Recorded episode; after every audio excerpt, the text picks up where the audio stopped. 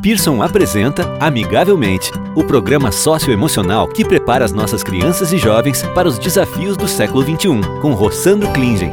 Olá, estamos aqui com o palestrante, escritor e psicólogo Rossandro Klingen e vamos continuar nossa conversa sobre educação socioemocional. Rossandro, agora nós sabemos que cada pessoa desenvolve habilidades emocionais para lidar com as suas próprias emoções e também com o mundo ao seu redor, né? Mas quais atitudes e comportamentos nos auxiliam a desenvolver essas habilidades tão importantes?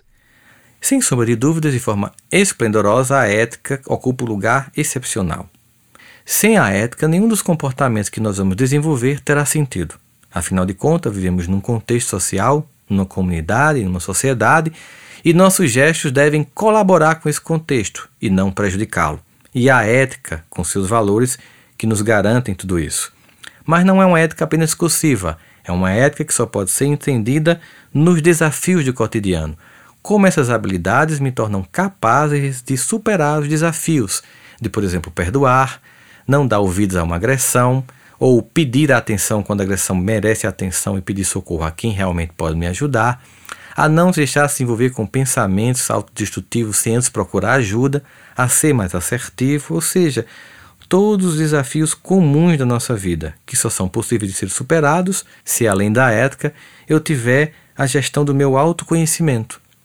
Mais uma vez é importante frisar que conhecer a si mesmo é fundamental, uma condição sem a qual o indivíduo não tem capacidade de desenvolver tais competências.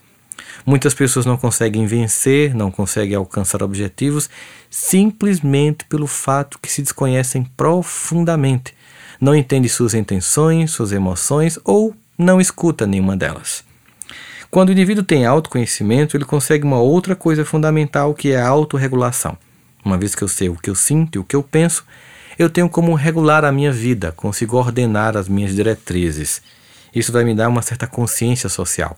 Porque uma vez que eu sou um ser lúcido em relação a mim mesmo, eu vou ser lúcido na relação com as demais pessoas, tendo nesse contexto um nível significativo de inconsciência, ou seja, uma profunda habilidade para relacionamentos. É tão fundamental isso que hoje nós sabemos que tem pessoas que às vezes nem têm tantas habilidades intelectuais, mas porque tem uma profunda habilidade e competência relacional, consegue bons resultados.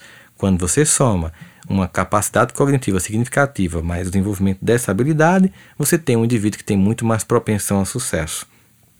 O que vai fazer com que finalmente ele consiga tomar decisões responsáveis.